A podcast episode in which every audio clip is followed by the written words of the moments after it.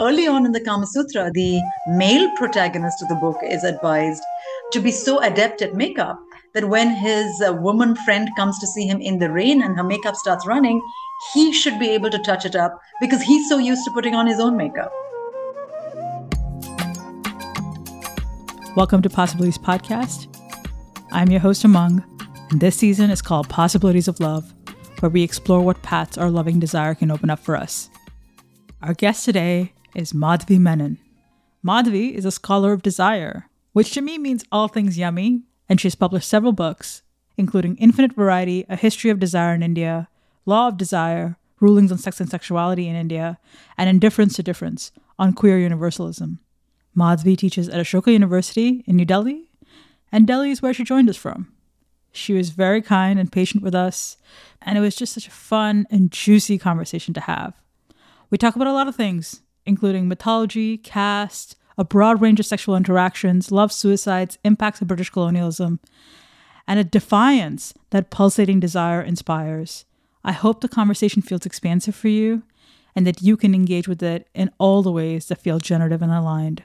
Lots of love. Here's my conversation with Madhavi Menon. I read your book in the midst of the pandemic, and it was a really exciting exploration of this world that I think I've known, but you know, we live in a time when we're not talking about desire in the ways that you're talking about desire, the expansiveness, the many locations of it. You know, your book is called Infinite Variety, A History of Desire in India. It's just a joyous read. It's not dry, even if it's history. So there was just a lot of resonant pieces for me. And I wanted to start right at the beginning of your, even in your introduction, where you talk about your choice to move back to India mm. after living and working in the US for 18 years. And maybe your colleagues pointed out there wasn't that much queer theory in academic infrastructure in India. Mm. But you write that you feel like there was a rich lived history of desire mm. that made it even more accessible to talk about. And so I want to talk about this, you know, as someone who's navigated these worlds, India and the, and the West and the US, and that that feels resonant for me personally also what did you learn by relocating back home that was different from what you were experiencing in the West or what you were witnessing? Thanks, Umang. First of all, it's lovely to be here and thank you for your very generous description of my book, which I must say, you know, I really enjoyed writing as well. So I'm really glad when people enjoy reading it. I mean, I write about the difficulty I had writing it in the book itself because I, as I said, you know, I'm not a scholar of India. I, I'm not Indian literature or history other than, you know, the cursory levels at school. And so when my publisher wanted me to talk about, you know, a history of desire in India, I was actually very reluctant to at first and very resistant hmm. because I felt, you know, I felt like an utter fraud. I said, you know, what do I know about India? And I'm not going to write that. And then I realized after some time thinking about it that I actually needed to tweak my frame a little bit. So rather than seeing India as the primary motivating factor, I had to see desire as the primary motivating factor. And so India then became a peg on which to hang certain ideas that I was discussing in my work as a queer theorist, in sort of discussions of queer theory, or what have been animating queer theory for several decades. And so the focus became how to think about certain ideas that we take for granted, do not question, do not think about today, yeah. and how to root those ideas by thinking in terms of Indian texts or Indian histories or Indian mythologies. Right. And so once that focus shifted, it was much easier for me to enter into the debate. And so every chapter in this book, for instance, tries to pick up one idea or question that I think we should revisit. So, for instance, even if you look at a chapter on makeup, for instance, mm-hmm. the interesting thing for me is that we have, even to this day, but certainly historically, we do not have a sense of dress as marking a difference between genders. Right. So gender is not governed by clothing mm. the same way in the subcontinent as it might be in other parts of the world. Right. And so to me, that was fascinating because, for instance, as I say, even in the book, early on in the Kama Sutra, the male protagonist of the book is advised to be so adept at makeup that when his uh, woman friend comes to see him in the rain and her makeup starts running, he should be able to touch it up because he's so used to putting on his own makeup. And we live in such a sort of rigidly binary world that's governed by dress codes, mm. makeup codes, and appearance. Right. This actually just seemed refreshingly amazing that the gender difference is not governed by clothes, hair, and makeup. Everyone seemed to have long hair. everyone seemed to wear the most gorgeous jewelry, everyone had makeup. And so then what do you do? How do you institute gender in such a world? And that just, you know, that's just one example of the kind of questions I was exploring in the book. It's so alive in the in the many many many examples of like the kind of boundaries that now seem to exist with this rigidity. There's just so much fluidity. There's so much possibility that exists within so many aspects of our lives. Why do you think that difference exists in the present moment and maybe specifically in the West, because I think there is a fluidity of desire that still exists with, when you go to India, where you're you know you write about this, but you see this all over when you go. People will hold, like same gender folks holding hands, sleeping in the same bed. Yes. Like it's just not a thing that you would comment on, even yeah. because it exists as a norm. But here it feels like yeah. these heightened things of sexuality and desire. What do you think is some of the animating force behind those differences? I don't know. The short answer is that I'm not sure how to answer that question, but I think it is a question, and I think we do need to think about it. Mm. And I don't really like talking about the West because, as we know, it's so much more complex than that. So please understand, everyone who's listening to this, that every time we use the phrase the West, it really is this shorthand yes. that doesn't do justice to the kind of complexity that exists in the West as well, right? But when you think about ideas that are held up currently as exemplary in the West, so let's just think about, for instance, homosexuality, right? There are there are ways in which the trust at least in public in the West, is to sort of not only acceptance, but also celebration mm. of homosexuality as thinking about it as not something deviant or not something weird, but as something part and parcel of the norm. And that's great.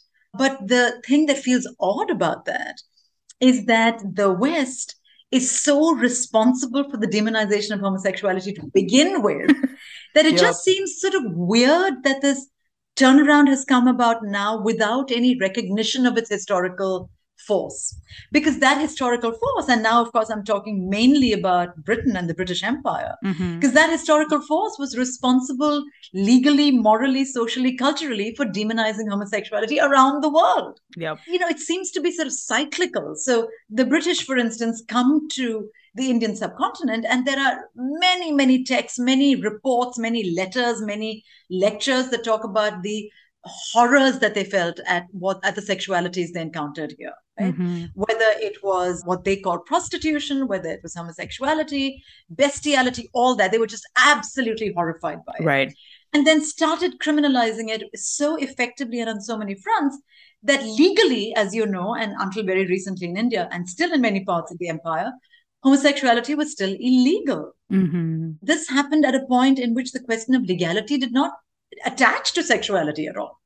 So, what always interests me about this idea of the West and the East is that, first of all, we've sort of flipped roles. Yeah. The West was so much more, and, you know, frankly, continues to be, except for in certain pockets, so much more homophobic, mm-hmm. so much more violent in relation to sexuality. Mm-hmm. Whereas the East, historically, has had a much, much more multiple, a much more sort of interesting cornucopia of desires. There's always been sort of too much. Yes. And, you know, as anyone, as you know, anyone being in India or Pakistan or Bangladesh, no, everything is too much. Like there's yes. always too much. And there's nothing is sort of just right. right. Whereas in the West, that idea of too muchness is actually still viewed with some suspicion. So for me, fundamentally, that's what is interesting. And so, as I said, I have no answer to your question of why is the West so uncomfortable with it. There are multiple possible answers. Religion is one of them. Right. A certain sense of capitalism, frankly, is one of them. Mm-hmm. A certain sense of productivity, which, of course, in homosexuality was not seen as being conducive for, and so on and so forth. So there's a sort of multiplicity of factors colonialism, all that that come to play. But these have not affected only the West. They've also, as I said, spilled over now into the rest of the world, which is really a pity. Yeah, because I think we're in this moment. I mean, in India now, what is going on as a post colonial hangover, which is interesting because you talk about both the conversations around homosexuality that were happening at the time of independence in the anti colonial movement, paving the chocolate road of desire with the broom of desire is, is one of the phrases that we talk a story called chocolate that you write about about how there was this fermentation of anti-colonial views because they were saying somehow the british were making us gay right in their boys schools and of course there are many schools all gender schools i went to one you know where that has been attributed to why the queerness exists, interestingly, as opposed to it's just a thing. Yeah. So this interesting flipping was happening even while colonialism was really active. I mean, I mean, obviously here colonialism is active in its own ways, in different ways. Canada still under the crown, yeah. technically, and in mo- lots of ways. Yeah. So there's this piece of how the British, even while they were there, were being seen as these arbit like we've internalized their logic so much that we've come out on the other side. And yeah. to the extent where I mean in Toronto, we have a filmmaker, Alina Manimekalai. We had just a poster of Kali smoking a cigarette and holding a pride flag. And as you must have seen on, on Indian TV, it was the kind of vitriolic intensity that she received for just a poster of Kali, who she believes in and is, you know, a fan of, was so intense. So t- talk to me about the moment we're in in India where the restrictions and the kind of fervor against them does seem very intense. And so, what do you make of the moment, or what do you make, you know, as, as both in terms of a lineage and just in the present moment we're in? Yeah, oh Umang, I was dreading this question because I feel I feel so strongly about what you've just asked, and you know, when you asked me earlier how my day had been, and I said, you know, as, as good as it can be, frankly, that's the moment in which we're living now. It's right. a deeply, deeply deeply distressing moment. And I, I didn't know about the poster with Kali watching cigarette for the simple reason that I don't watch TV. And I try not to read the news if I can because it is, there are just episodes like this reported every single day. And many of us just feel so utterly helpless to do anything. Right.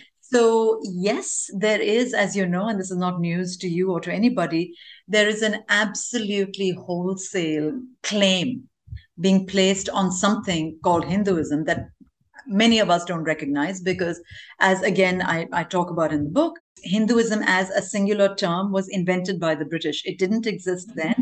It doesn't exist now. There are 33 million gods in the Hindu pantheon.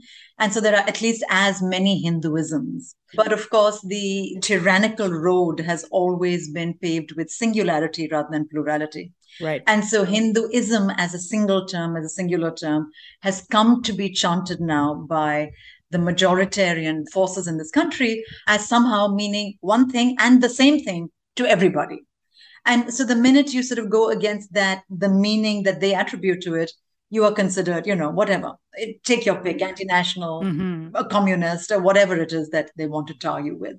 So it's a very scary moment. And it is scary precisely because the language that we had and continue to have, hopefully, that signals plurality and pluralism is the same language that is being co opted under the flag of singularity. Mm-hmm. And that is an extremely frightening experience that we're living through. So, the thing that I want to talk about within that is this piece around control. Mm. And what I love about your book and how you talk about desire, you don't offer your own definition of desire in the book. You offer other people's thoughts and ideas and, and the thoughts and ideas that have been in in the Indian landscape and conversation. And yes, I love that you brought up the Hinduism isn't really a thing because there's just been a, such a broad scale of understanding of what practices are, what ideas have been fermented over time. And the kind of Vedic religions were often in competition with Jainism and Buddhism as they were fermenting these followings. There is a piece where control has been a response to desire, or there's this desire for purity mm. that is older. I mean, there is colonialism, and we can talk about colonial importance in control or for capitalistic purposes for whatever their reasons are.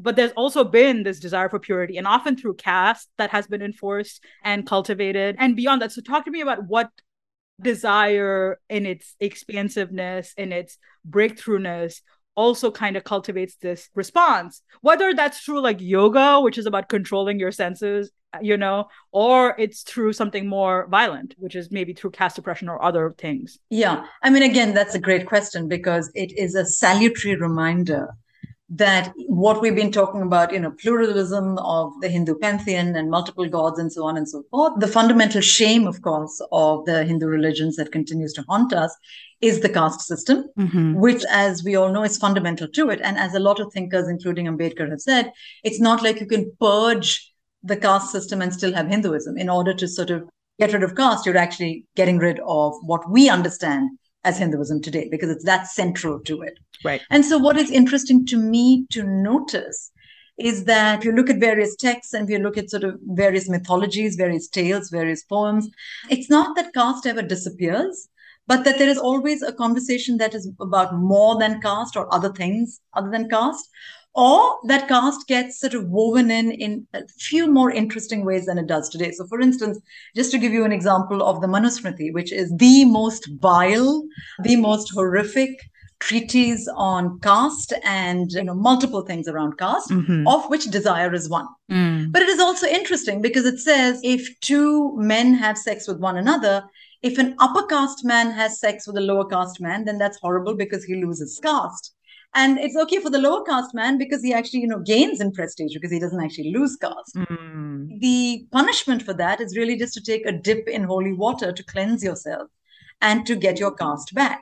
The punishment is harsher for sex between two women. The older wo- it involves cutting off the older woman's finger because but what's fascinating to me is that Manu seems to know exactly what men and women do Mm. With one another, right? And so the older woman's finger, the, the finger that stimulates, Mhm. is that you know you need to cut that off because you, you're older and you should know better.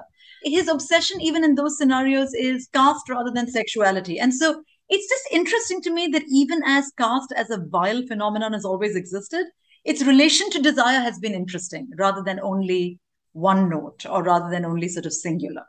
So so that is interesting to me. But if we sort of fast forward and come to you know the 21st century or wherever we are right now caste has become so horrific Mm. the number of women who get raped as part of caste warfare, the number of men who get beaten, stoned, lynched to death because they have violated some kind of caste rule, of course, is, is rampant. These are stories you hear every day. Mhm. Again, what's interesting in this regard is that the so called phenomenon of honor killings, Right. mostly in North India, but also in other parts of India, and among diaspora Indians as well, I believe, Yep. especially in the UK.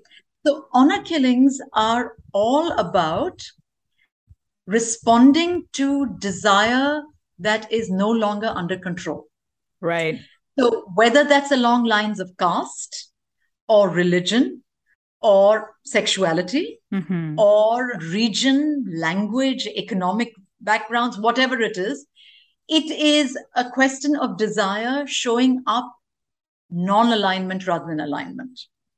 And so the immediate response to that, as you quite rightly pointed out, is an attempt to re-establish control or Mm. reassert control, often with a lot of violence, as the name honor killings itself suggests, you know, often by killing people or killing the people involved in it. So, yes, desire has always invoked extreme reactions. Right. And it always has invoked extreme reactions because it is the thing that is always liable to slip out of the grids of control that we have socially around us. Mhm. It's always the thing that is likely to sort of question or push the button to ask, you know, how does this make sense? Why does this matter? yes. Just to give you a, a tiny little example, the Supreme Court recently was talking about abortion. I mean, this is this is a, a timely thing, at least for the U.S., for allowing uh, an unmarried woman to abort it, you know, at 24 weeks or something of the kind. As you might know, abortion has always been freely available in India, so Yes. that's not the question. But the question was, can an unmarried woman get an abortion? And as the lawyer says, what does her marital status have to do with the price of anything? yeah. the judges actually concurred and you know told the solicitor additional solicitor general arguing for the government that you know come up with a better argument because this makes no sense so there is an understanding that your, the status of your desire it, is not actually important or is not to be governed by the status of the law or the status of social control except that it is to such an extent that desire is constantly being made to heel except in cases, you know, when it runs rampant or when you have good judges in cases who say, but what does this have to do with anything? Right.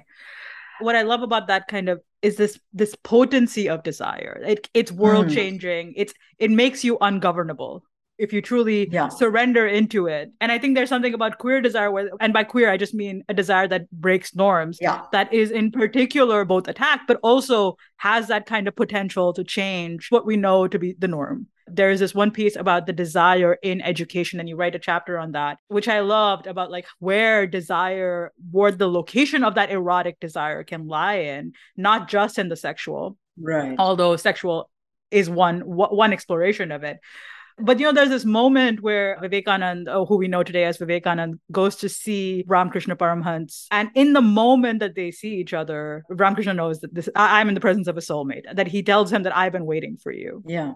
And that that exchange is enough for him to then for Vivekanand to spend the rest of the five years that Ramakrishna was alive with him. And not only that, the exchanges that they had, the kind of you know, and you describe this as a kind of an intellectual sensory exchange that may not be sexual because Vivekanand is quite against sex. Yeah. But that kind of bonding, the rest of his life, he kind of dedicated to even creating a space where men could have that kind of bonding with gurus. Yeah. And, I mean, I feel like the book is kind of in exploration of that specific type of desire, Mm. a desire that is so ungovernable and unbound and not controllable Yeah. that it will change the world. What what is it about that exchange between a couple of people or you know maybe a small group of people Right. that emanates out into the world? Right.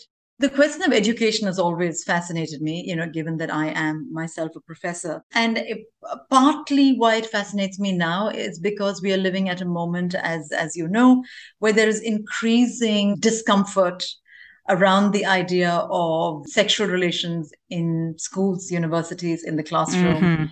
Among professors, uh, between professors and students, and so on and so Mhm. forth. At one level, one can completely understand that discomfort Mhm. and completely understand why there need to be certain rules in place.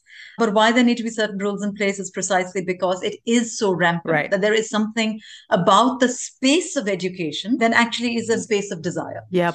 And so to try and leech that space of desire to me actually seems to be a loss rather than a gain of any kind. And so I'm interested in that question of education because, you know, from Plato onwards, uh, you know, Vivekananda onwards, um, Nizamuddin and Khusro onwards, there's always been an understanding of education as being a deeply sensual practice, whether or not it is sexual, as you put it, right? It Right. doesn't necessarily have to involve a skin to skin touch, but there is something about you know, people saying the brain is the biggest sex organ in the body. Mhm, There's mhm, something about that kind of intensity that mm. is deeply charged.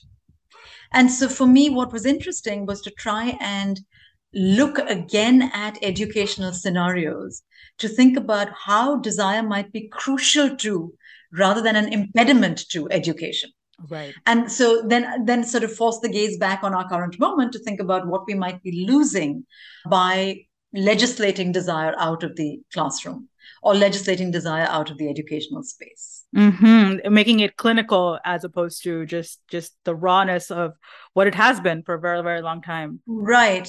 And they're also making it therefore instrumental right? I mean it has many Yes. offshoots because then people want to study in order to get a job rather than in order to learn because in order to learn and again in a capitalist worldview it's just much too decadent right? It's it, to sit with ideas to have conversations that just seems like a waste of time when you could really be acquiring skills to get your job. But the milieu that i'm exploring is about sitting with ideas. It's about writing poetry. It's about thinking philosophy. It's about all those things that you know i mean even as fabulous a person as barack obama remember he said well it's not like i'm studying art history. And he got so much flack for that all those years ago because that was an indicator of the the view of education which is increasingly becoming instrumental. Yeah it's about what purpose is it serving outside of your thinking and outside but that thinking is its whole world. And that brings me back actually to something which is like you write about how the, in the new testament in the beginning god created the world. There's a materiality mm-hmm. to creation. And while in rig veda which is maybe the oldest text in the beginning there was desire. Yeah and i wonder what what that dichotomy is. If if desire is the first thing is desire is the thing that creates everything? How do you think that shapes our, our, cultural context? What do you think that creates as opposed to if materiality that is the first thing? Right. A materiality and a legality right? I oh, mean you, you then yes. uh, then you go by the word. Whereas desire as you yourself said at the beginning is this kind of thing that can attach to different objects, attach to different bodies, but it's also greater than the sum of its parts. It's also much, much more than anything that we can attribute to it. Whereas, of course, the emphasis on the word as the our definite article the makes very mm-hmm. clear is supposed to be about specificity and about sort of a block of understanding. And, you know, this goes back to the idea of having 33 million gods, the idea that there is always plus, there's always a plurality. And there is something about this sort of entire Indic subcontinent in which those ideas have been reinforced century after century after century. And so, for instance, when Islam comes to India, for instance, and Sufism starts to take root in this really strong manner, even after it is vilified or demonized in other parts, like even in Turkey, it has a very, very active life in the Indian subcontinent, especially as it's talking about male male desire, especially as it's talking about male homoeroticism. And so you have a sense of, and, and I again dare say this maybe in a biblical understanding of the world, religion is seen as the opposite of sex, right? Religion is seen as disciplined, explanatory, obedient, whereas sex is seen as dirty, uncivilized, and therefore to be shunned. In the subcontinent here, there's never been an opposition between religion and desire. Mm. And so, you know, not just the the millions of, of Indian gods, all of whom are up to no good, right? Yes. They're always sort of hatching plots. They're always sort of saying, oh show me you know show me yours and i'll show you mine right or you know all these things about cross dressing about uh, drop spilling your semen about being so overcome with desire so on and so forth this goes on all the time with the sufis it's all about yes you know i'm thinking about god but boy are you cute right yes. and so there is a sense of religion not being opposed to desire hmm. which i think was one of the reasons why it was allowed or understood to exist everywhere but the minute you start sort of separating realms, the minute you sort of carving out saying religion good over here, sex bad over here, that's when you start separating, compartmentalizing your life, frankly. And yeah. that's what sort of leads to all kinds of noxious results, I think. Yeah, yeah. And and, and I'm seeing the connection between education over here desire over here also you have to separate this out in order to be productive to, to go into production mode exactly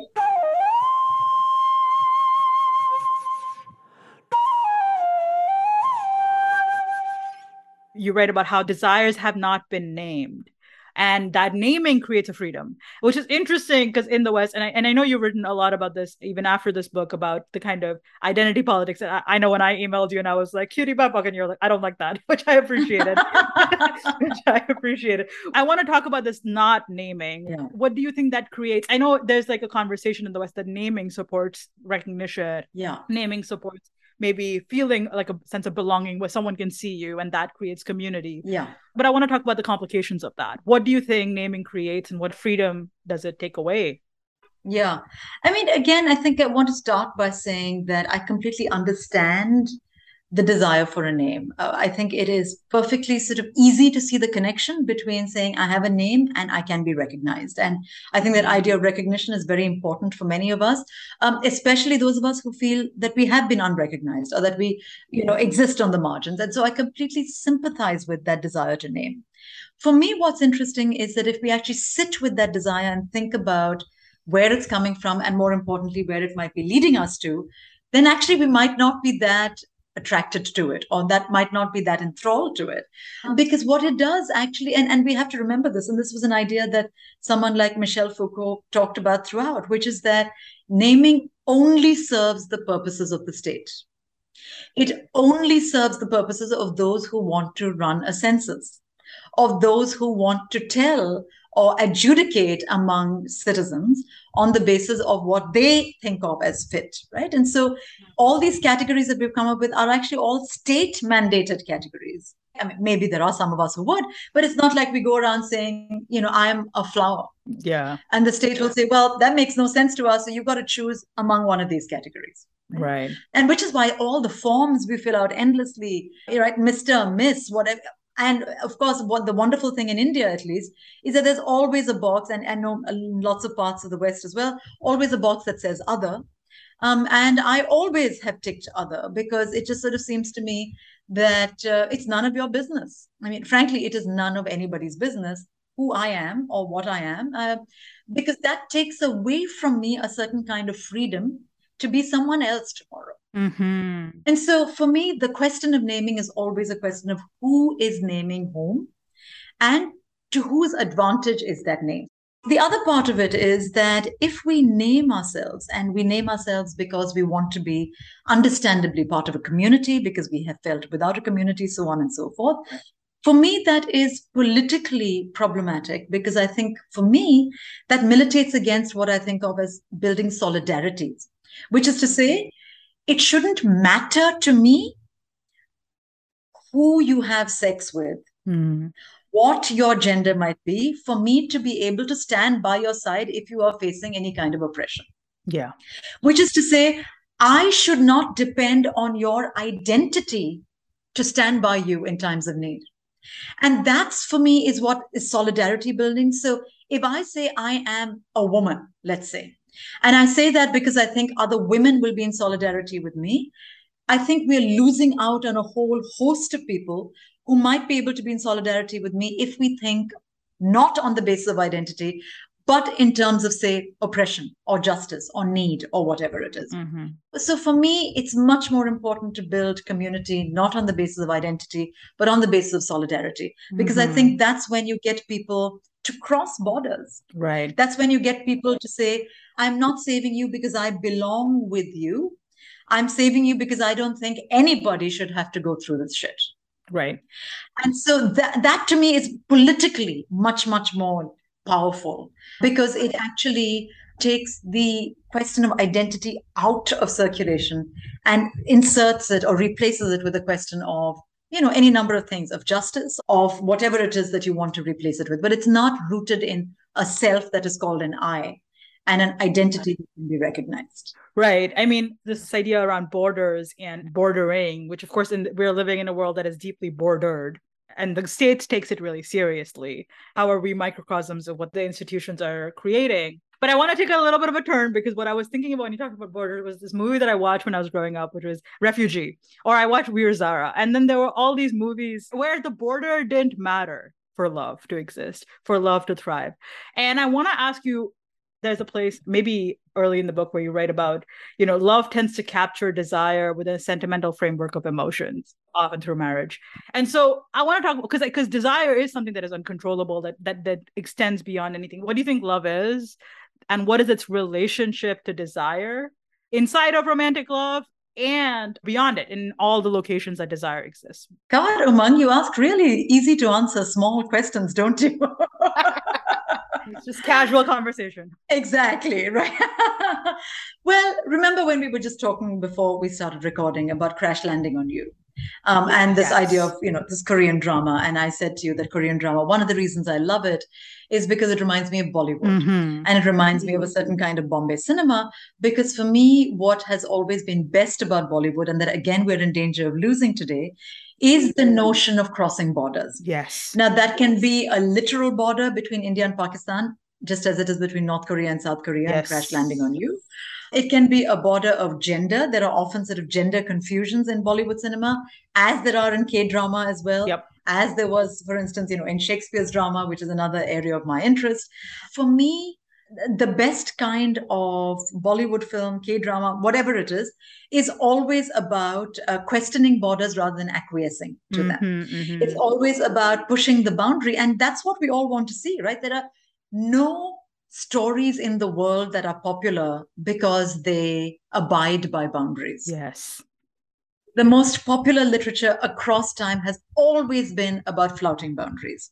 Now, why is that? Is that because we are all drawn to it, even though we might not all be able to flout those boundaries on our own? Mm-hmm. And I think that's a large part of it, right? We might need to live the most conventional lives, but there is still something in us that yearns for that overthrowing of convention, which is why films like Veer Zara can do so well, uh, because it's all about, you know, we will we will get rid of uh, geopolitical history. Yes. Our desire can do that. And and that and that's a very very powerful phenomenon. When you ask about love i mean yeah you know i don't have anything against love. People can be in love. That's absolutely fine. Um, but i you know i think the phrase falling in love is very telling because it actually suggests you're falling into a bit of a pit into a bit of a hole into a bit of a trap. And the trap is that love is actually the socially acceptable face of desire. Mm it is the face that has so many conventions from your Hallmark greeting cards to, you know, red roses, moonlight, all these tropes of desire mm-hmm. that are domesticated by love. Mm. So this is not to say that we shouldn't feel love. Of course we should, and, and that's just great. But I don't think we should confuse love with desire because desire is not as easily domesticated. And so that's why I didn't call it a history of love in India. You know, for instance, another really fabulous book, Same Sex Love in India, by uh, Ruth Vanita and Saleem Kidwai, and and you know you probably read it, and they talk about why they chose the word love, and for them it's because love is sort of capacious, but for me choosing love uh, is always at the expense of desire, not at the expense of desire, but at the expense of the edginess of desire, hmm. because it sort of sands down the edges and makes it much, much more palatable in the Indian subcontinent today, even today, love marriage is considered a bit shocking yes. and not acceptable. But I think what is not acceptable about love marriage is that it's someone's desire being nakedly brought to the fore. Whereas in societies where love is not just acceptable, but the norm, like you have to be in love, you have to fall in love, that's blunted the edginess of desire entirely.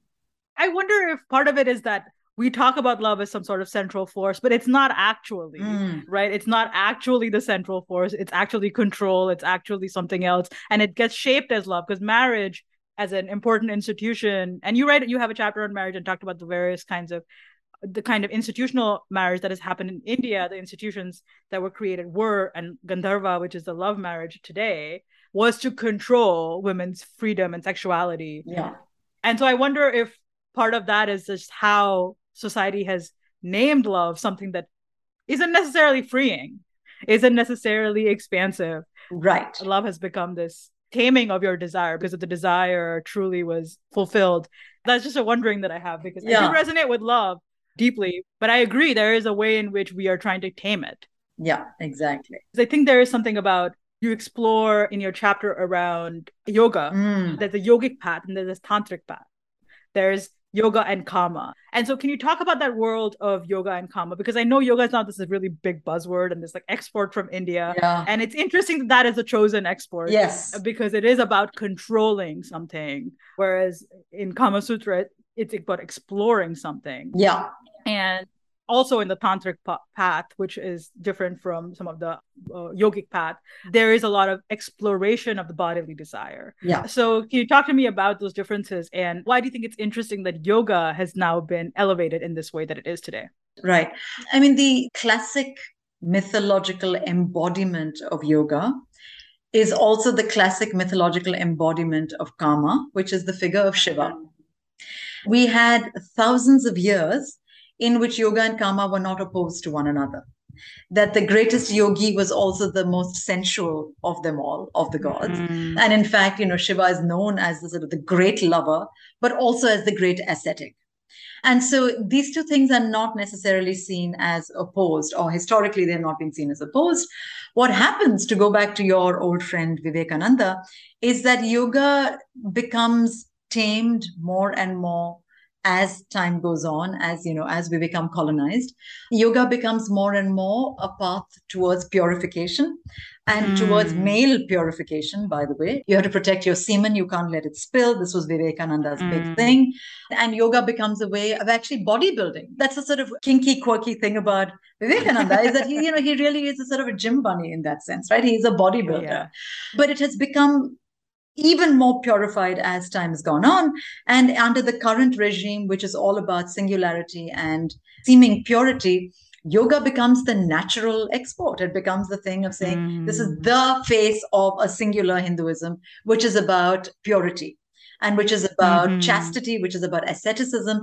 Hence, the image of the current prime minister as an unmarried celibate yogi, right? And and of course, mm. the title of the person who's presumed to succeed in as prime minister is itself yogi. You don't even need to say more than that. Um, but there is a way, and that's what I was interested in that chapter, is that yoga is neither Hindu nor is it about sensual deprivation, right? As you will remember mm. from what I say in that, the kind of yoga that we're practicing today is a yoga that is utterly Islamic because we don't get it until the Mughals actually translate certain texts, speak to certain fakirs, and put down these poses. The yoga that was written in the Yoga Sutra doesn't actually have the poses that we perform today. And so, like so many things in the subcontinent, yoga is actually deeply syncretic And it's syncretic not only across religions, but across desires as well. Because if you think about it, and you know, I don't do yoga, I don't know if you do, but if you think about all the sort of bodily contortions and the bodily postures, it's very much dependent on a certain kind of pushing of the boundaries of the body. It's about sort of saying, let me see if I can make this arm do things that it's not supposed to do let me see if I can walk on my hands. Right. I mean, no one is supposed to do that. And so there is fundamentally built into yoga a lack of conventionality, a sort of emphasis or of a resistance to conventionality, which is the only way one can explain Shiva as being both a yogi and a kama adherent or a kama devotee. Right. So it's all about, isn't it, the narrative that one tells about these things? The narrative that is being told about yoga today is that it is this pure ascetic Hindu tradition.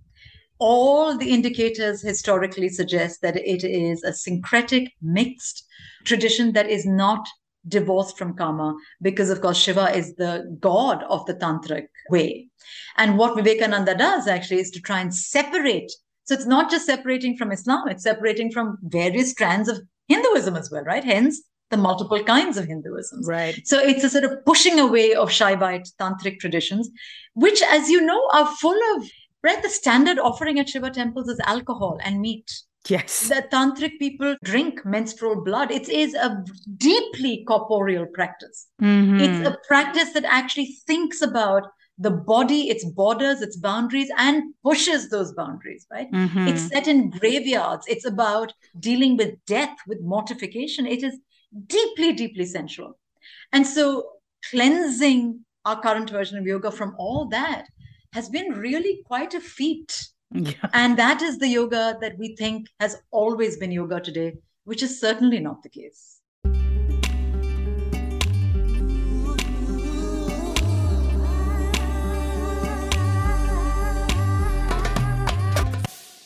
Despite all the attempts, there's still the story of Krishna and Radha that that perseveres. There's a story of the 14,000 gopis in Madhuban that Krishna has sex with at the same time or gives them an orgasmic experience. How that orgasmic experience happens is a matter of mystery. I want to talk more about that because one of the things that you taught right in the book is that celibacy was a way, or like even this kind of yogic path of like not experiencing the bodily way, but it was about taking that same erotic charge and pushing it upward, right. which is some of the ideas in yoga. And even in so many people obsessed with celibacy are actually obsessed, that obsessive erotic energy is kind of getting pushed into some other direction. Right. And there's also so much history of just an exploration of our gods exploring the fullness of their desire. Yeah. What do you think the desire in celibacy is? Because you I know you explore that at length in the book, and the kind of history of the stories that endure that are about breaking all the boundaries. And I think Krishna in specific, who has such a big following, who maybe people don't want to talk about some of the more messier parts of him today, but it's just what the story is. Absolutely. And, you know, Krishna was one of the specific figures that the British recoiled from precisely because of all these stories of, you know, the 14,000 orgasmic experiences, all the artwork that has come down to us, all the poetry that has come down to us that celebrates precisely Krishna's promiscuity, sexual promiscuity, his delight in the pleasures of the flesh. And that, yes, of course, as you say, is sort of in the process of being scrubbed away, but cannot be because there is no Krishna left if you scrub all this away. As for celibacy, which you know Krishna is not known for because he's busy sort of having these orgasmic experiences, I mean, I find celibacy really interesting, not just because you know you have people more and more today sort of wondering whether they're celibate or whatever it is. Um, but historically, there has always been a very interesting relationship between celibacy and desire. If you look at texts like the Ramayana and Mahabharata, there are always celibate people but who have to have children and so but they don't want to have sex. So then they import another man to sort of impregnate their wives. And so what's interesting is that celibacy again is not divorced from sexuality. If anything it shows us the multiple faces of sexuality. Because i don't think celibacy is not sexual but it's sexual with a different face or sexual with a different hue with a different tone Mm. and we need to recognize it as such there is a way in which of course celibacy was so deeply attractive to, again to go back to something umang that you said early on one of the reasons people say why religions like buddhism and jainism gained so much traction is not only because they provided an alternative to the caste ridden structure of Hinduism. Yep. But also because they advocated celibacy. And it seems historically that a lot of people found celibacy attractive. I mean, isn't that interesting for us to for us to think about today? And in fact, one of the arguments, and I talk about this in the book as well, is that the so-called Vedic religions quickly then backtracked after saying everyone should have sex all the time and desire is everywhere. And they say, oh, wait, wait, wait. We'll also build in a period of celibacy. And then that becomes known as the four stages of life. And in first, third, and fourth, you're not meant to have sex. And now suddenly that realm of the sexual got shrunk to the second stage, which is the householder stage or the grihastha, where you can have sex. And so there is a way in which celibacy was deeply attractive. Is that because people didn't want to feel any kind of sort of neural pleasure, any sort of tingling of nerve endings? Or was it because they thought there were other ways in which those nerve endings could be tingled? Because it has been so demonized in so many ways, we frankly just haven't done the work of exploring it. Mm. So for me, the only thing I began to sketch in the book in that chapter were these multiple scenarios in which, for me, a certain kind of erotic charge plays out without it necessarily being genital intercourse. Right. And for me, those erotic charges, whether they're, you know, wrestling akhadas or whether they are sort of same sex hostels or whether they are, you know, different sex hostels, whatever it is, that sexuality actually does creep out in different ways. And I think celibacy is one of those ways rather than being the opposite of sexuality. Yeah. And it's interesting. And, you know, something you were pointing out before was like some Western ideas or spaces are seen to be the liberated spaces. Right. But interestingly, there's so much conversation and obsession, or as you write about some of the things where desire automatically uh, collapsed into sexuality in the West. Yeah. And there's just an automatic connotation that desire means sexuality. But what I hear you describing and what I know you described in the book is that these so many different locations of desire that don't have to locate in one place or only have to take a particular shape. Right. And even if you just think in terms of language, and to go back to the question of naming earlier, in most non Anglo uh, spaces in the world, people would simply not recognize themselves as gay, for instance, right? So yes. there are so many men in India who would have sex with other men without necessarily saying I'm homosexual or gay because they might not even have heard the term and don't think it has right. anything to do with them. So I just sort of feel a certain level of what's the word? Maybe humility, maybe mm. openness. That we need mm. to actively cultivate that humility and openness, not to assume that every man having sex with another man is homosexual or yes. every woman having sex with another woman is a lesbian. And, and I think that kind of openness actually is going to be wonderful for us rather than restrictive or rather than, you know, apolitical. Right. There's almost this weird like thirst that has been generated because of the years of shaming that now everything needs to be put into a box but really at the end of the day the box is also a problem yes so yeah I definitely relate to that and understand that.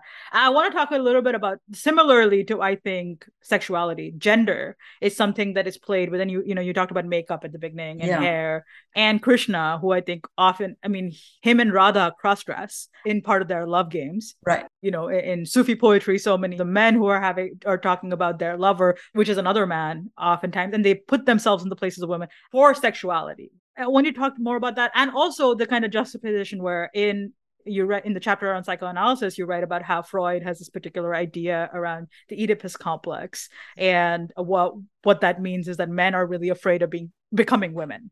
And that fear keeps them heterosexual right. Which is I don't, whatever. I don't i don't even i don't necessarily it doesn't really compute but i think it's it's something that is a cornerstone of his philosophy and obviously he is a central figure in psychoanalysis even today.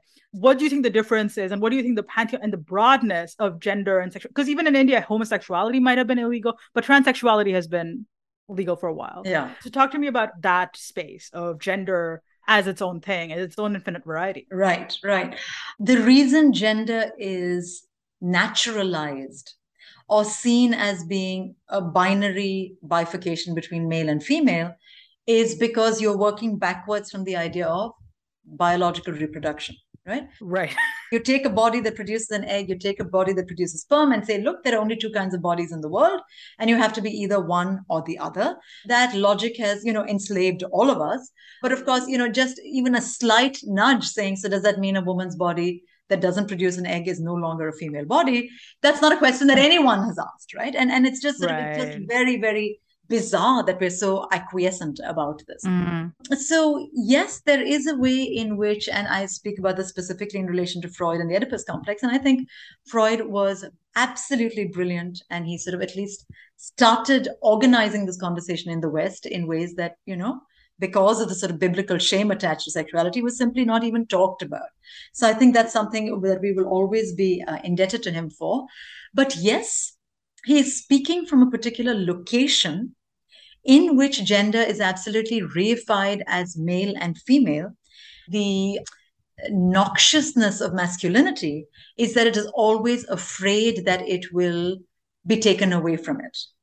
Mm-hmm. Right. So, therefore, the castration anxiety, the threat of castration, as in you will no longer be a man, which is less so of a threat for women because it's, you know, it, womanhood or femininity is not accorded a as higher status as masculinity, mm-hmm. which is why, of course, historically, male homosexuality has always been punished more than female homosexuality. Right. Uh, because at a certain level, no one really cares what women do.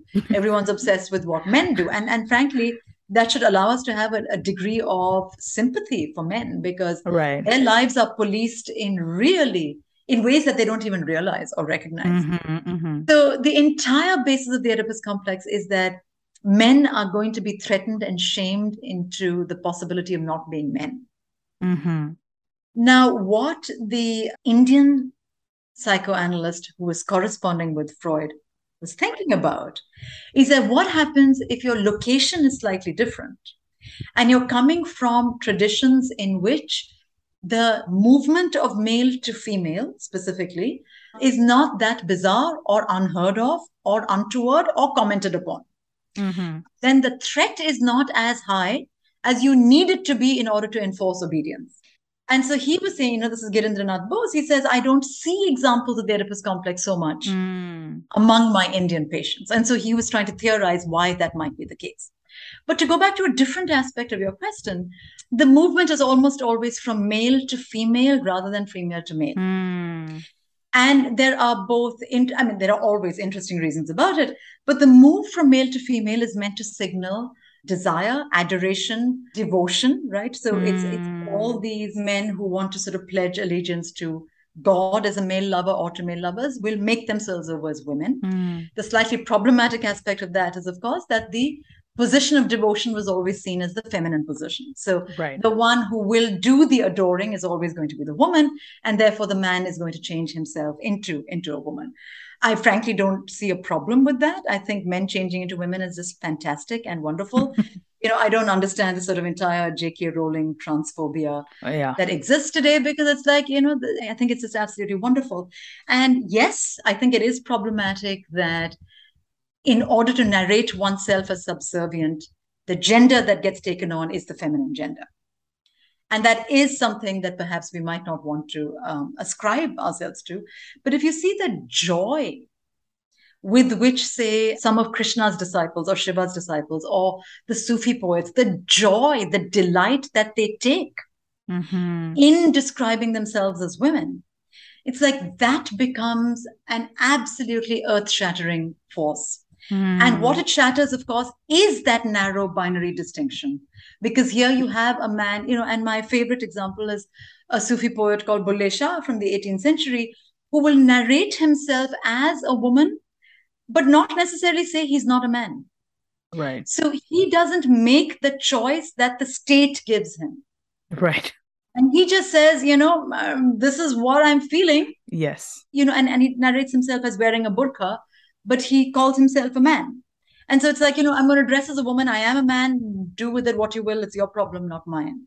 Right. And and this is why, of course, the entire sort of transgender movement that we're living in right now, the reason why it can be so powerful is because it has the possibility of allowing us to move beyond gender rather than just moving from one gender to another. Mm-hmm. Because when you move from one gender to another, you're still within a very state sanctioned scenario.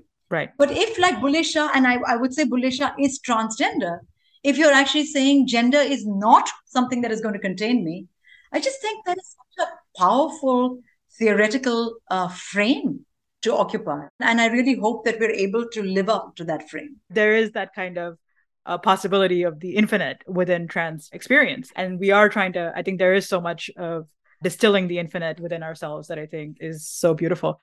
I know I've kept you here for a while. I have one last question before we wrap it up, which is about death. So you open the book with something I didn't know about, which is the Gate Taj Mahal, which is the Jamali Kamali Dargah in Delhi. You know, there's a Sufi saint and some unknown person named Kamali who's buried next to him, who is not his wife, who uh, you know he was ma- uh, the Sufi saint was married to somebody.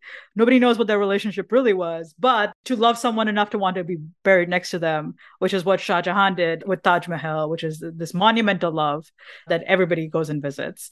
You write about love suicides. I was actually reading uh, Love in the Time of Cholera by Gabriel Garcia Marquez, and in the opening one of the things he talks about is how common love suicides are. If, if there's a suicide that comes across the doctor's desk, he assumes it's a love suicide. Right.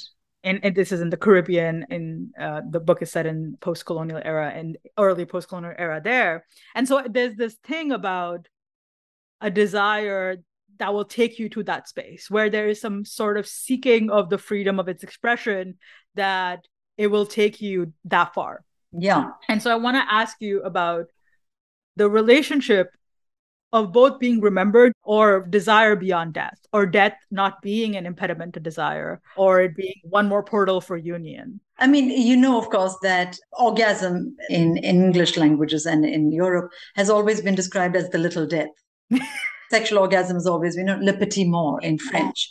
This notion of death and desire actually has always been intertwined. That the moment of orgasm is so important for people thinking about genital intercourse because it actually destroys borders and boundaries, which is what desire does, rather than reinforcing them, right? So it's dissolution. It's not resolution, right? You, you, mm. you hmm. dissolve, you sort of dissolve your your bodily space your bodily sphere mm. um, and for however long you occupy that space you are in that space of limbo that space of nowhereness and nothingness and so that attraction to that you know and and all these sort of snuff movies and snuff videos all sort of encapsulate that kind of attraction of what it means to feel like you're dissolving rather than substantiating in terms of desire. So there has always been historically that relationship between desire and death. Always that, that idea of death is the only end of desire. And end not in terms of this finish point, but end in terms of the goal of desire. Death is always the goal of desire. And again, Freud was actually one of the first people who started talking about this. And then later psychoanalytic theorists also started talking about what they call the death drive, which is that we're always sort of being impelled towards oblivion rather mm. than towards something that's going to make us be. And that has, I think, really fascinating consequences, doesn't it, for yeah. all this idea of naming, labeling, uh, and we're talking about desire overcoming boundaries or shattering boundaries. Shattering is another word, right? The verb of violence that's associated with sexual orgasm. It's a shattering experience precisely because it does not conduce to ego formation, but ego deformation and, and shattering. Mm-hmm, mm-hmm. So death has always been linked with desire, which is why Shiva, of course, is the god of destruction, is the god of death, mm-hmm. and also the, the ultimate god of of desire, you know, and Krishna, mm-hmm. um, also like Shiva, blue, not an avatar of Shiva, but still. Um, right. when it, again, if you look at sort of Islamic traditions and Sufi poetry, it's always about merging with your beloved. Yes. It's always about dying, the death of the self. So the death of the self is actually absolutely crucial to the histories of desire all over the world. When we come to the specific idea of physical death, of suicides, for instance, or mausoleums or dargahs, there is, of course, all over the world again, but I will just speak of the subcontinent, and especially in terms of Bollywood films, this idea of Janam Janam Ka Saath, right? That we will be together yeah. age after age after age, no matter how many times we may be born and die, we will be together. And being buried together is the ultimate sign of that togetherness. Um, right. So Shah Jahan, Mumtaz Mahal. But what's fascinating about all the Sufi dargahs, not all, many of the Sufi dargahs around the country, around Pakistan, is the fact that there are almost always two men buried side by side. And so that mm. attests to a certain kind of historical comfort, as the poetry also attests to, of saying that I, you are my life and death partner. You are the one that I want to spend my life with, and you are the one I want to lie beside after I'm dead. And this was obviously a tradition that was honored after the pir died, right? And that's one of the things I talk about, which is that the pir dies first. And then it's up to his followers to bury the chosen disciple next to him. And they all do it.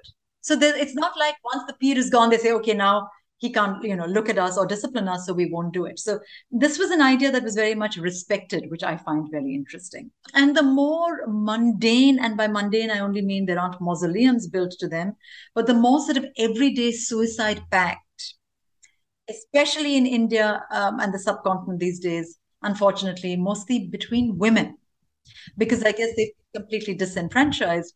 But if you read the suicide letters or talk about the suicide pacts with failed suicides of women, it's always about this world is not smart enough, good enough to understand us.